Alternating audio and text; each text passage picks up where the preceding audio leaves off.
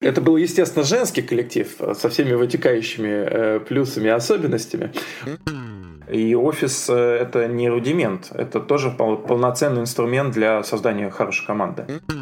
Ну и как у меня обычно бывает, я в какой-то момент устал. Терапия правом. Подкаст Оксаны Остапенко про невероятные истории правового целительства. В чем истинная сила юриспруденции? Каковы ее возможности? Узнаем у тех, кто на передовой. Гости подкаста – практикующие юристы. И мы верим только фактам. Прежде чем приступить к беседе с гостем 18 выпуска подкаста «Терапия правом», хочу поделиться своей находкой. На подкастерных просторах не так много юридических подкастов, поэтому все юридические подкасты на весь золото. Сегодня рассказываю вам про подкаст адвоката Натальи Шатихиной. Подкаст называется «Приговорчики в строю». Это интересные уголовные дела, казусы и приговоры. Мне нравится то, что это понятно, живо и не без доли сарказма. Друзья, рекомендую к прослушиванию подкаст «Приговорчики в строю» на всех подкастерных площадках, в том числе и в Apple Podcasts. Привет-привет, с вами Оксана Остапенко, и это «Терапия правом». У меня в гостях Павел Мищенко, партнер юридической фирмы Runetlix, IT-юрист. Павел, доброе утро. Доброе утро. Рада видеть вас. Это взаимно глубоко. Рассказывайте, как начался ваш путь юриста? Как началось знакомство с юриспруденцией? Ну, мне кажется, что это какая-то череда случайных событий, потому что мне в школе не очень нравилось учиться, но было несколько предметов, которые меня захватывали. И помимо стандартной физкультуры, это была история которая мне действительно вот прям нравилась, я сам ее изучал, в отличие от всего остального, от чего я убегал. И когда стал вопрос, а куда, собственно, поступать, идти и так далее, то становилось очевидно, что я такой плотный гуманитарий, и больше всего мне нравится история. Ну, а где, собственно, берут историю как экзамен и так далее. Вот непосредственно исторический факультет, а что дальше будешь делать? Ну, как будешь зарабатывать на жизнь? Вопрос такой стоял. Учитель истории. Ну, да, как-то вот... Э, а вот, кстати, кстати, на юридическом факультете сдают историю в качестве вступительного экзамена. Ну, и как-то вот, ну, давайте юристам, ну, вроде как... То есть это получилось достаточно случайно, а самый большой прикол заключается в том, что на вступительных экзаменах я историю в итоге не сдавал, потому что в мой вуз нужно было там русский обществознание. Вот. Закончилось это все так смешно. Э, ну, как бы вот увлечение историей дало небольшой импульс в сторону юриспруденции. Но потом я поступил и уже распробовал. То есть мне понравилось. А, ну, на юрфаке же у нас получается две истории, да? История э, государства и права России и история государства и права зарубежных стран. С этим вообще, наверное, проблем не было, да? Э, если вы любите историю, то там, наверное, просто я вспоминаю, у меня с историей очень все плохо, я не могу запомнить даты. И вот для меня вот эти два предмета на юрфаке, это прям было... Ой, у нас э, классные преподаватели их вели. Вот, к сожалению, не помню. Э, помню плюс-минус лица, не помню э, фамилии. Там оба были достаточно э, пожилые. Но они вели, да, они вели бодро. Бодро и интересно. У нас угу. не самый лучший был, конечно, преподавательский состав, в принципе, потому что я учился в университете приборостроения информатики вот, на юридическом факультете. Ну и, собственно, там. А еще я читаю в университете приборостроение, ну, там, то есть это сопутствующая для всех деятельность в основном была. Были откровенно сильные преподаватели, которые, собственно, дали очень много, и за, за это им громадное спасибо. С кем-то до сих пор поддерживаем связь. Кто-то первый раз там научил не списывать и сдавать экзамен без шпаргалок, да. Кто-то погружал в аспекты реального права, рассказывал все через примеры. Вот. Кто-то был просто сильным специалистом, который делился знаниями. И этим людям я безумно благодарен. Ну, в общем и целом, конечно, э, это был, прямо таки сказать, не ну, не МГУ.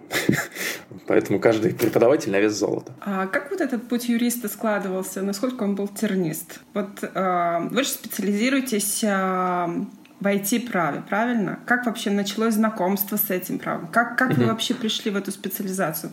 Я уже поняла, что институт э, заложил определенный отпечаток.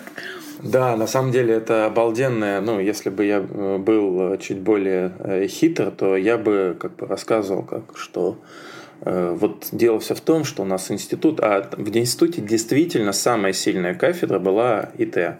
Но, честно говоря, вот, э, никакого отношения, там, никакой взаимосвязи между моим образованием и IT в, тот момент не было даже близко. Угу. Вот. Э, я начал рано работать, со второго, в конце второго курса мне родственники, спасибо им, э, большой низкий поклон, они меня помогли устроиться помощником в коллегии адвокатов. Адвокат. Вот, где, собственно, ну, помощь заканчивалась на тем, что мне там познакомили. Порекомендовали. С, угу. Да, и, собственно, на этом все. То есть дальше, э, дальше мне сказали, ну, ты как бы сиди и вот там что-то делай. Вот. И можно было вот как-то сидеть, да, и просто приходить и смотреть, ну, Слава богу, у меня получилось каким-то образом. Ну, во-первых, надо мной взяли шефство. Сначала Николай Иванович Чумаченко давал мне какие-то задачи, там, ответить на его сайте на вопросы клиентов. То есть, ну, все-таки кто-то меня э, постоянно направлял. курировал и направлял. И когда я, когда у меня получилось давать им какую-то пользу, то честно говоря, ну, там, я был как сын, сын полка. Помните это, да, да вот на войне? Э, кажется, это так называется. Э, вот примерно, примерно в таком виде и я был для адвокатов. Там был хороший, сильный костяк адвокатов, в основном женский коллектив. Для них я плюс-минус был по возрасту э, уровня их сыновей. Вот. Угу. И, собственно, вот это в таком вот замечательном э, материнском... Теплые отношения, теплые отношения. Ну, это, это был, естественно, женский коллектив э, со всеми вытекающими э, плюсами и особенностями. Вот. Но при этом большое количество адвокатов там, повлияло на меня, опекало меня, помогало мне в, как, в каких-то ну, мелких делах, там, технических делах, да, так и, в принципе, уже внушал какую-то науку. Вот. Из четвертого курса я уже там провел какой-то первый суд, самостоятельно появился какой-то клиент, кто-то мне его отдал. Потом на пятом курсе тоже уже были какие-то суды. И я уже собирался, честно говоря, ну так вот после института и дальше работать, получать адвокатский статус.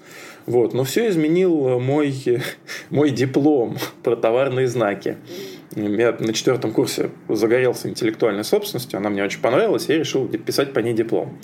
Вот. И адвокат, у нас коллегия большая, и э, адвокат был костяк, которые сидят внутри коллегии, а были адвокаты, которые числятся, но сидят в своих офисах или вообще без офисов. Mm-hmm. Вот. И как-то раз э, приехал адвокат, который работал в офисе своем, а это, ну, адвокат в свой офис, это вау, это очень круто. Это прям, это новый уровень.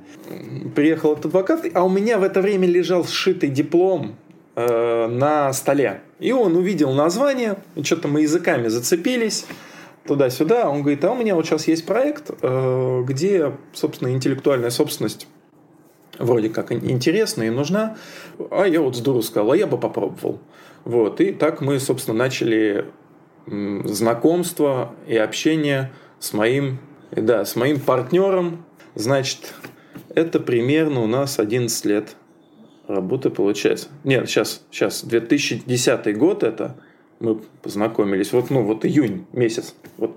Да, и, собственно, я пришел к нему помощником, Э, для того, чтобы работать э, вот на этом мини-проекте. Вот. Этот мини-проект, э, мини-проект был следующего содержания. Регистратор доменных имен, ну, не самый крупный, но все же, хотел каким-то образом, вот у его больших конкурентов уже были э, юридические услуги по защите домена, э, по защите сайта, ну, там еще какой-то стандартный набор для IT-юристов. Э, и он хотел себе такую же штуку.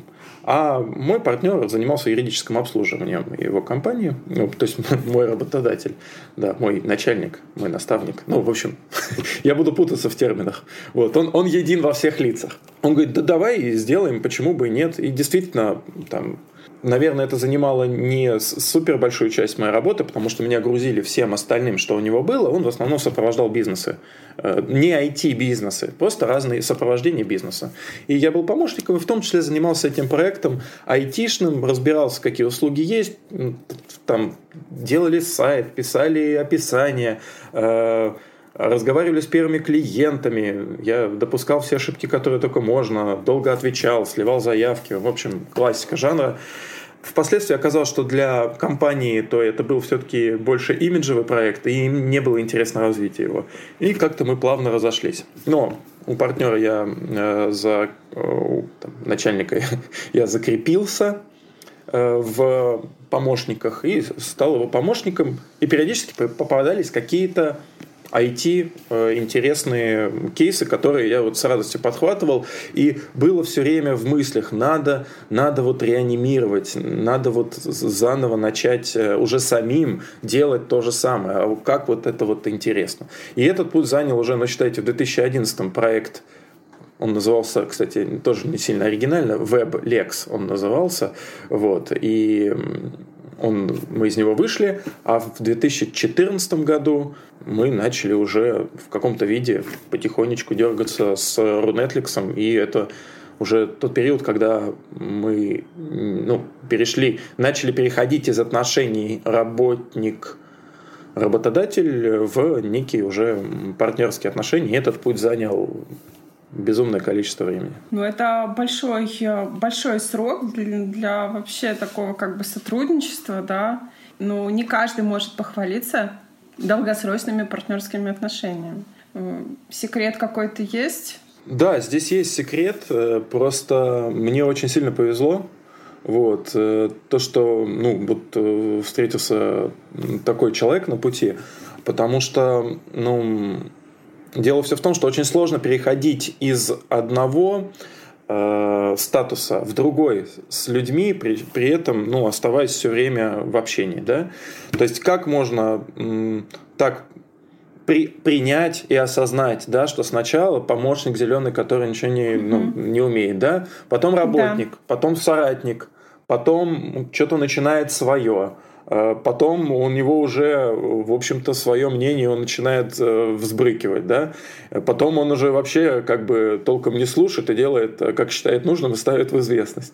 И исключительная мудрость э, моего партнера позволила сохранить наши отношения до сих пор. Естественно, были и какие-то неурядицы, какие-то Э, конфликты, какие-то острые переходные моменты, да, когда мы могли разойтись, это э, было неоднократно, но большое уважение к друг другу, э, здравый смысл и ну, просто теплое, я, я назову это дружбой, позволило нам до сих пор сохранить и приумножить то, что у нас есть. То есть сейчас мы переходили из разных статусов.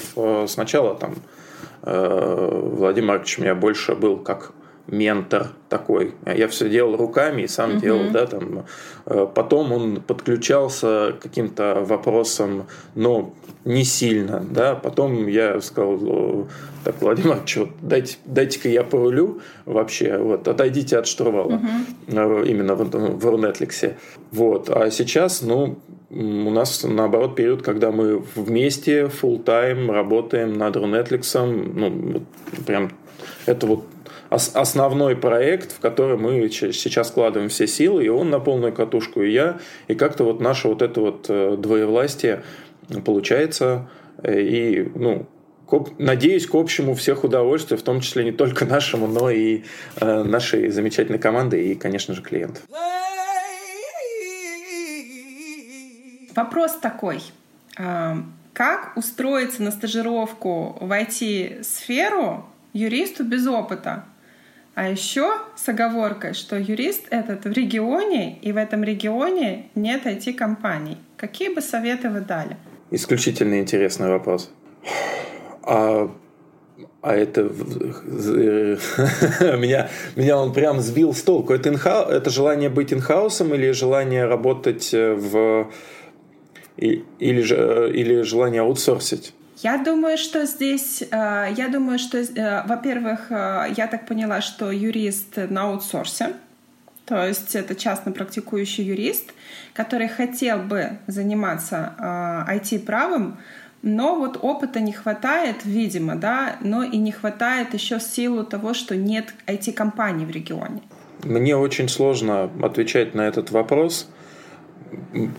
По моему личному убеждению, наверное, просто надо искать себе каких-то первых клиентов с помощью контента, Э, которые можно писать, обойти. Ну, в принципе, там есть определенный пласт проблем. Можно зайти на сайты компаний, которые уже сопровождают эти проекты, увидеть, какие вопросы интересуют. Э, ну, очевидно же, что компания уже знает пул вопросов.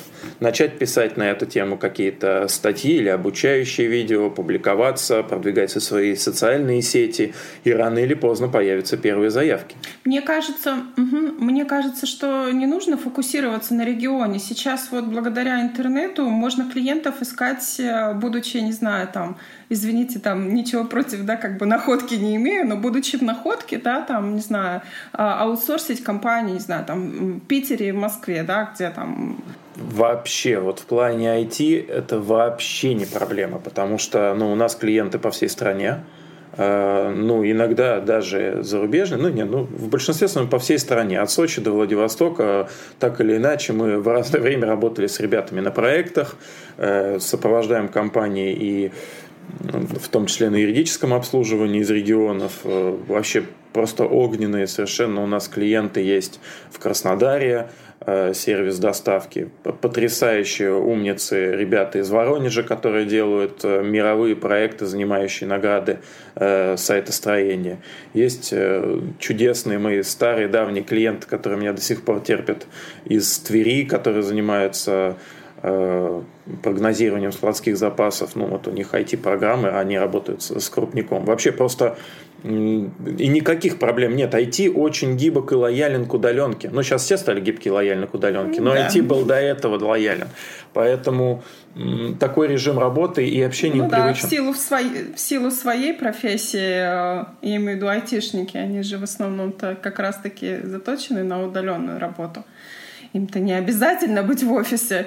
А, ну, я бы так не сказал. Офисы у всех есть в, в большинстве своем, угу. потому что офисы несут очень важную часть, которая называется командообразование, обмен опытом, угу. сплачивание. И офис э, – это не рудимент, это тоже полноценный инструмент для создания хорошей команды.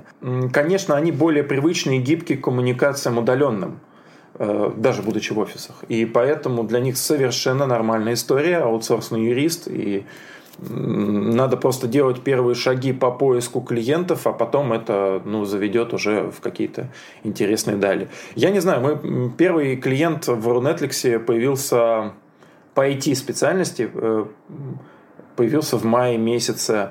Мы начали, ну, грубо говоря, там, с февраля запустили сайт, и первый клиент появился в мае. Как он нас нашел, не помню. По-моему, по рекламе.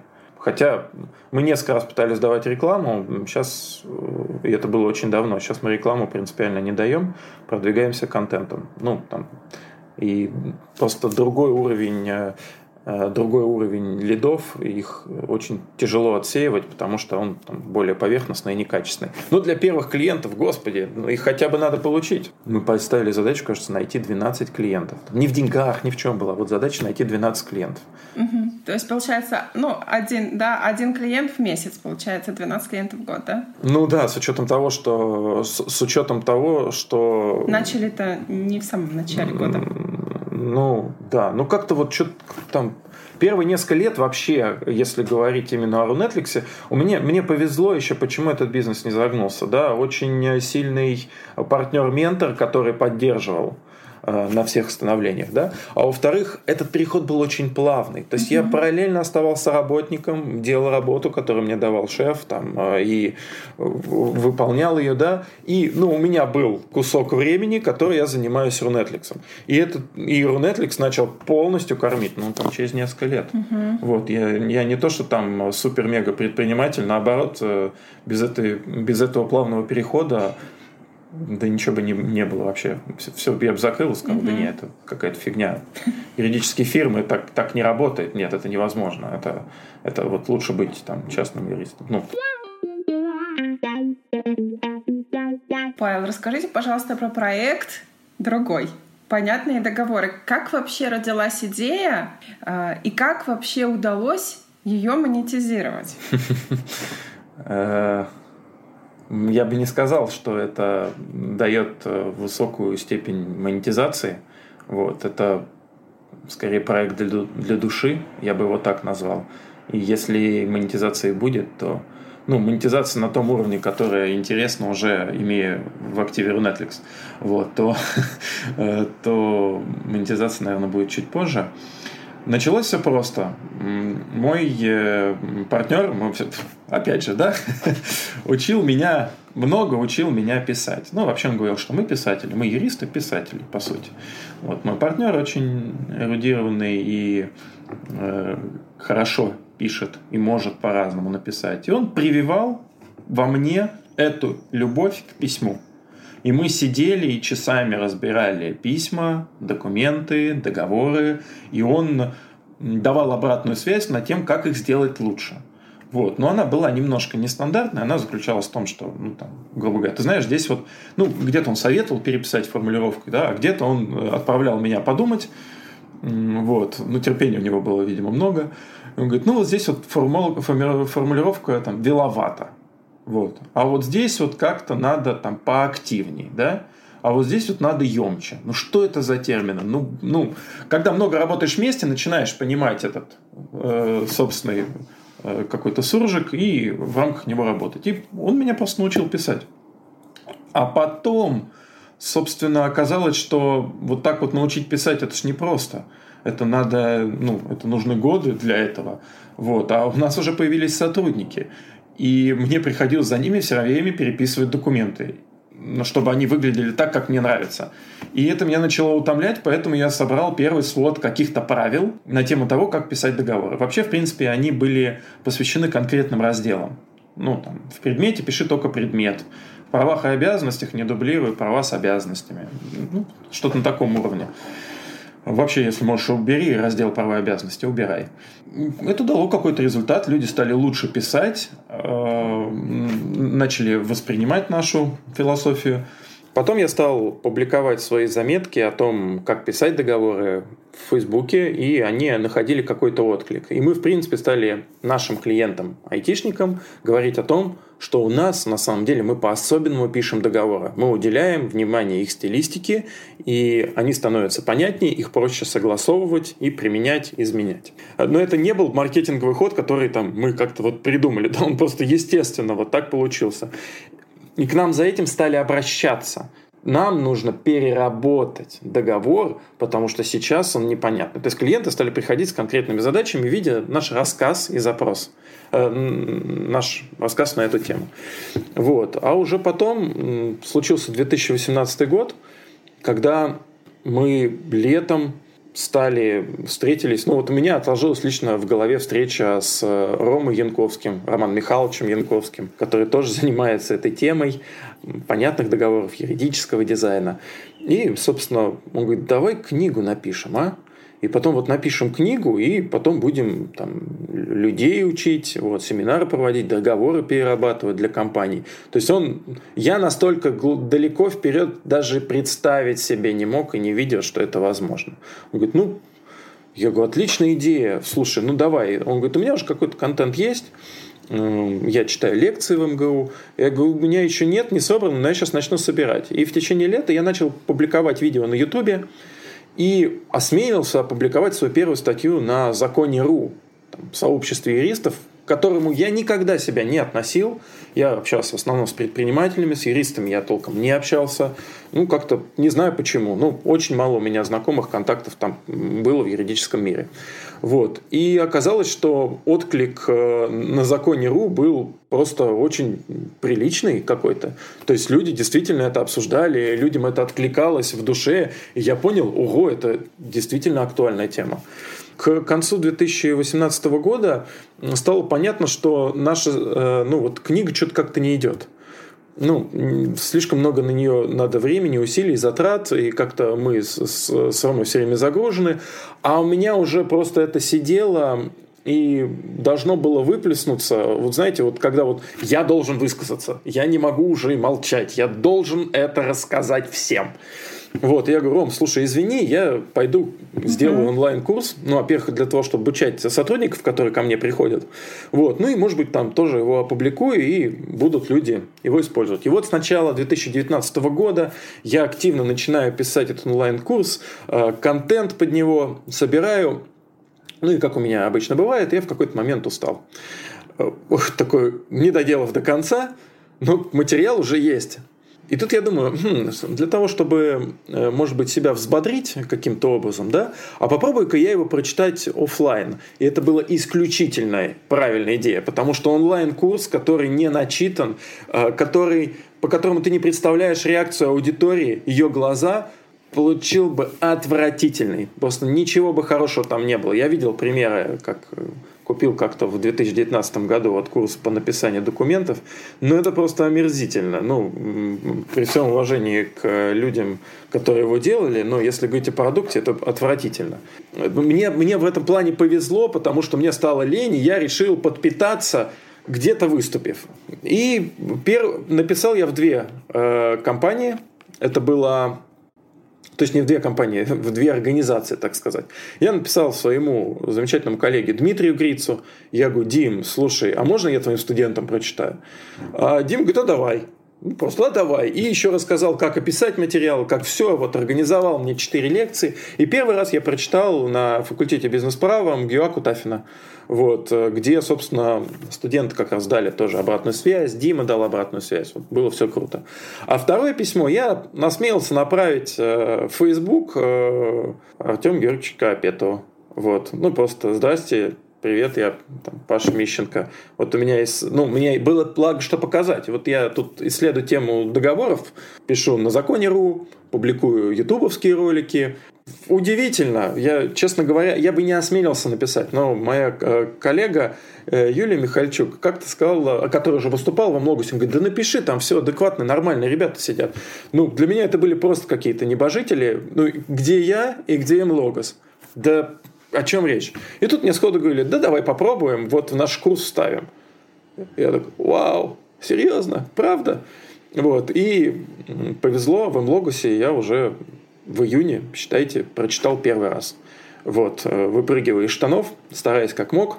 Ну, видимо, если я в Млогусе читаю до сих пор, значит, э, люди еще дают положительную оценку тому, что я делаю. Вот, значит, это интересно. Ну и параллельно начали какие-то предложения. Вот мои замечательные коллеги, с которыми работаем в IT-области, конкуренты э, Люд Харитонова тоже говорит, а давай прочитай у нас. Я говорю, а давай. И сделали открытый семинар для всех.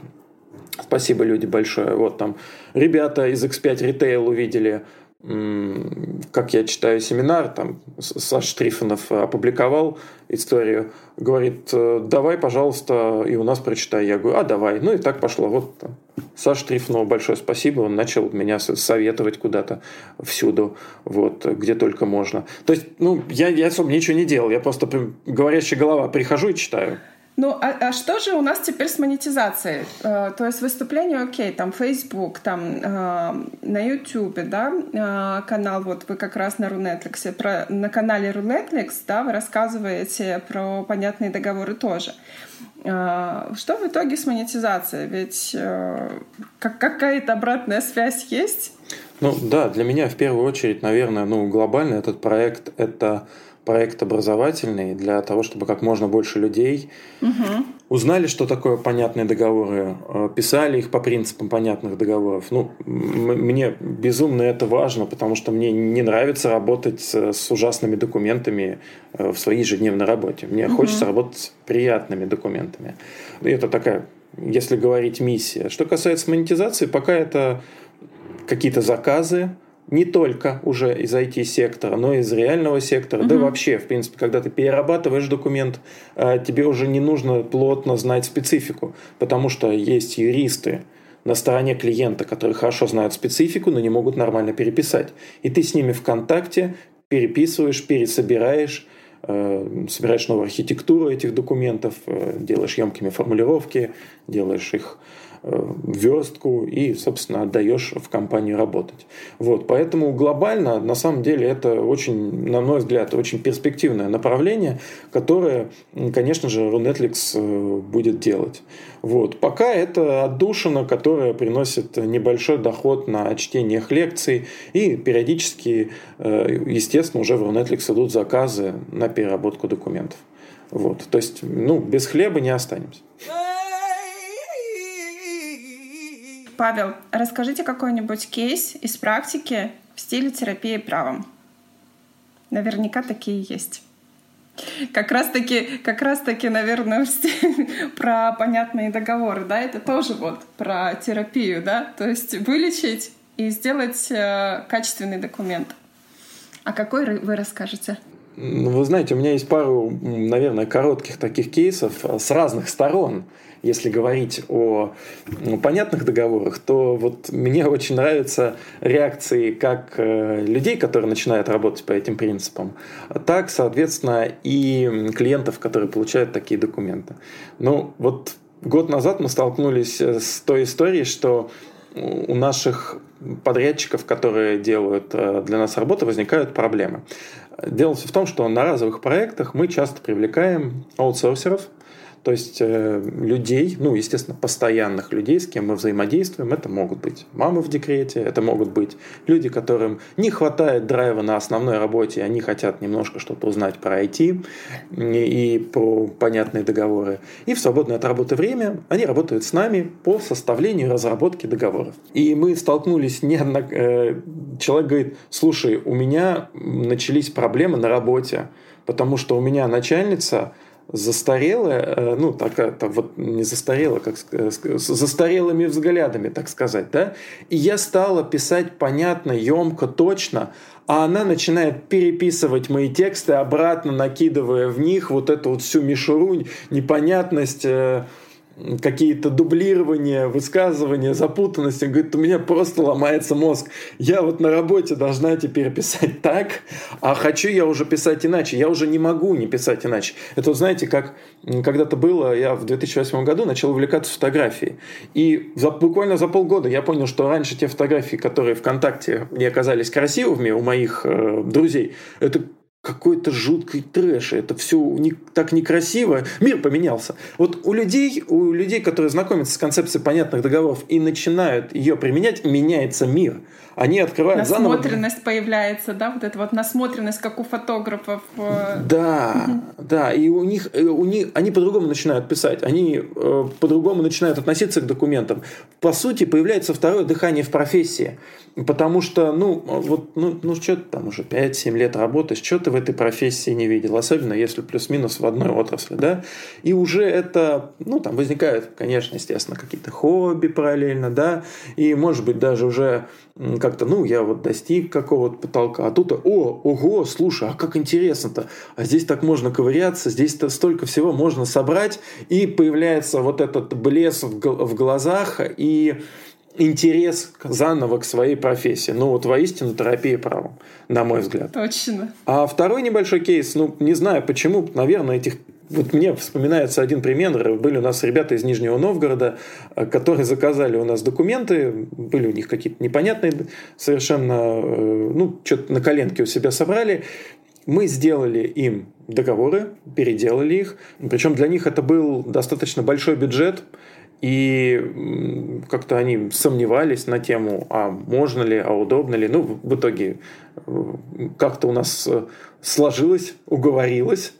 Вот, я особо не уговаривал, я просто их консультировал, и они, кажется, поняли, что да, у нас неплохая экспертиза. И когда мы сделали им эти документы, они потом мне неоднократно еще припоминали и до сих пор припоминают. И говорят, у нас после этого стало к нашим договору вопросов примерно 3-4 на каждое согласование. То есть раньше их было 10, 15, 20, там долгие согласования. Здесь прям 3-4 вопроса в тех местах, которые мы знаем. Мы уже знаем, что отвечать на эти вопросы.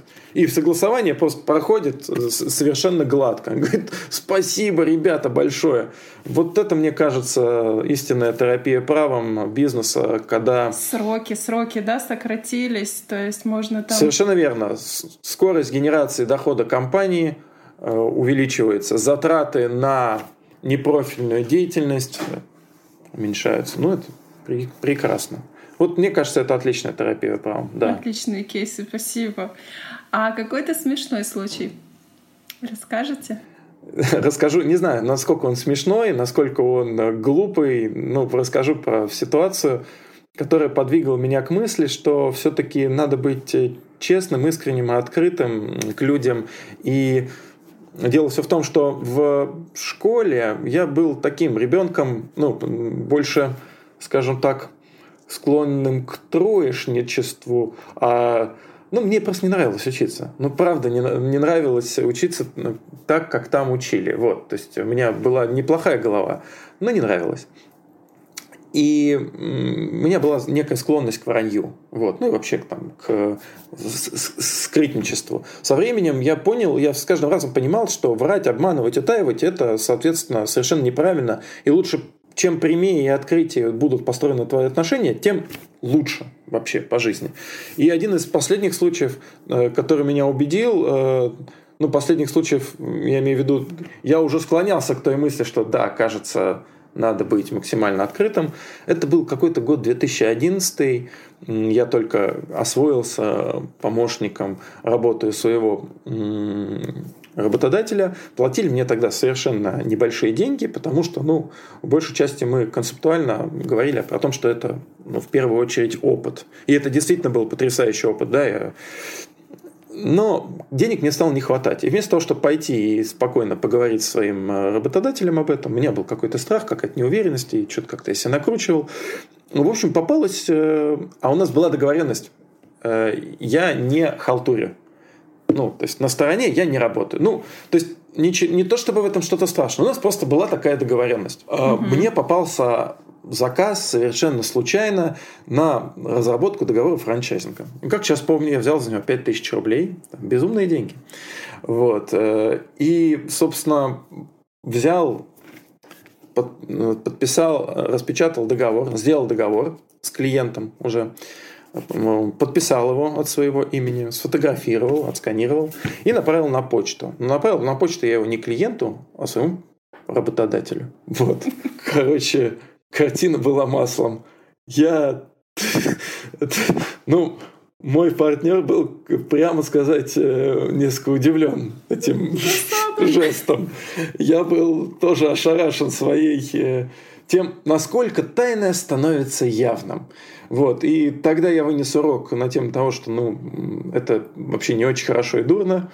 Вот. Меня не выгнали с работы. Вот. Ну, как-то мы там пару часов поговорили. Не то, чтобы меня ругали. Просто на меня так смотрели с таким немым укором. И, собственно, ну, come on, почему, зачем, как бы. Да, что мне было еще вдвойне неудобнее.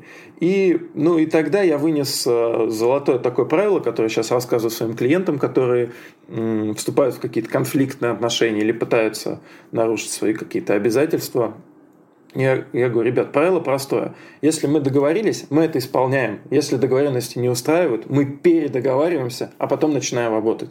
То есть вот этот момент передоговаривания, он должен случиться. Иначе это некорректно, неправильно и неэтично. Ну, в общем, многому этот момент научил. Рассказываю и прям с содроганием вспоминаю, насколько это было глупо. Вот. Но, но, кстати, у меня была в том году, ну, не такая, но чуть-чуть примерно подобная ситуация уже с моими э, сотрудниками. И я вот что меня радует еще в этой ситуации, я, опять же, не рубил с плеча, ну, потому что у меня были учителя, которые мне показывали, как себя надо вести, да, и опять же, мы просто поговорили, и с сотрудником друг друга поняли, работает, растет, развивается, mm-hmm. вообще молодец. Просто там что-то не хватало, и мы это отловили, и я надеюсь, что сейчас э, ну, мы друг другом весьма довольны. Вот такая вот э, история, да. Вот как нелегко вот это вот держать руку на пульсе, да, быть э, юристом, практикующим еще и грамотным руководителем. Так, чтобы без присмотра сотрудники не оставались если честно, те, да. Видимо, да. проблемы, проблемы, которые возникают у человека, да, это всегда же, наверное, ли, личный, да, отпечаток накладывает э, на профессию, да, и на там на эффективность в работе, вот отлавливать это, это, это очень дорого стоит. Ну, мы далеко не идеальны здесь и часто допускаем какие-то ошибки. Да, это, это... Да, это понятно, что не идеально, но все равно. Ну да. Стремимся же. Стремимся. Мы стремимся, да. Это важно. Да, это круто. Спасибо огромное, это было очень круто, очень интересно. Супер. Всего хорошего дня, до свидания. Game